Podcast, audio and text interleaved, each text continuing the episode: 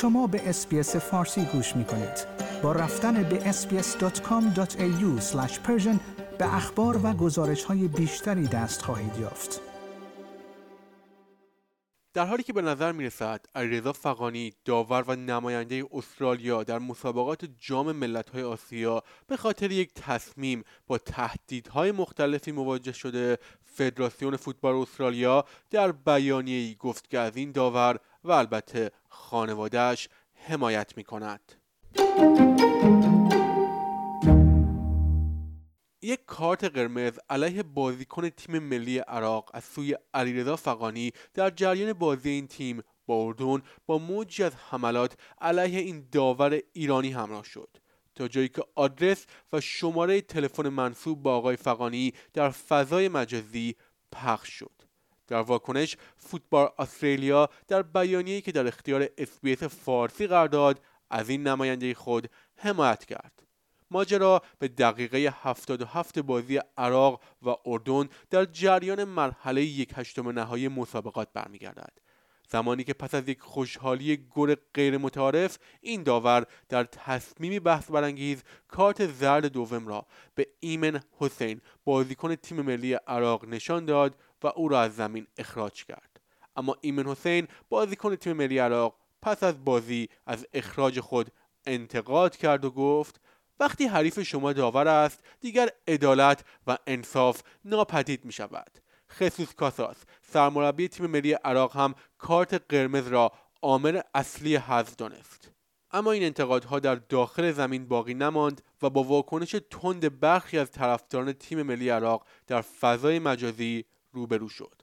به طوری که در چند ساعت ده ها هزار کامنت در آخرین پست آقای فغانی در اینستاگرام ثبت شد.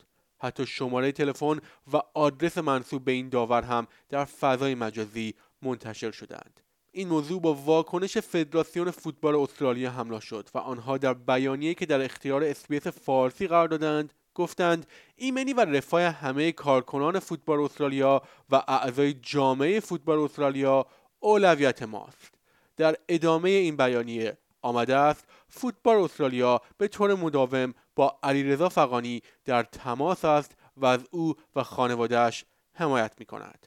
فوتبال استرالیا همچنین با ای سیفتی و آژانس های مجری قانون مربوطه در این مورد همکاری می کند.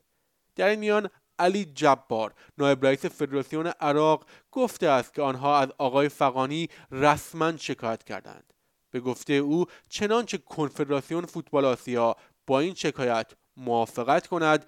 فقانی از قضاوت در ادامه رقابت ها من خواهد شد و این نشان می دهد که نتیجه بازی تغییر نخواهد کرد.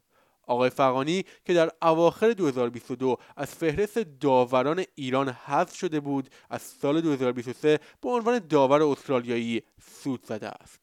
در جریان مسابقات جام ملت‌های آسیا این داور به عنوان نماینده استرالیا دیدار افتتاحیه این مسابقات را سود زد تا اولین داوری باشد که هم در فینال و هم در افتتاحیه جام ملت‌های آسیا داوری کرده باشد.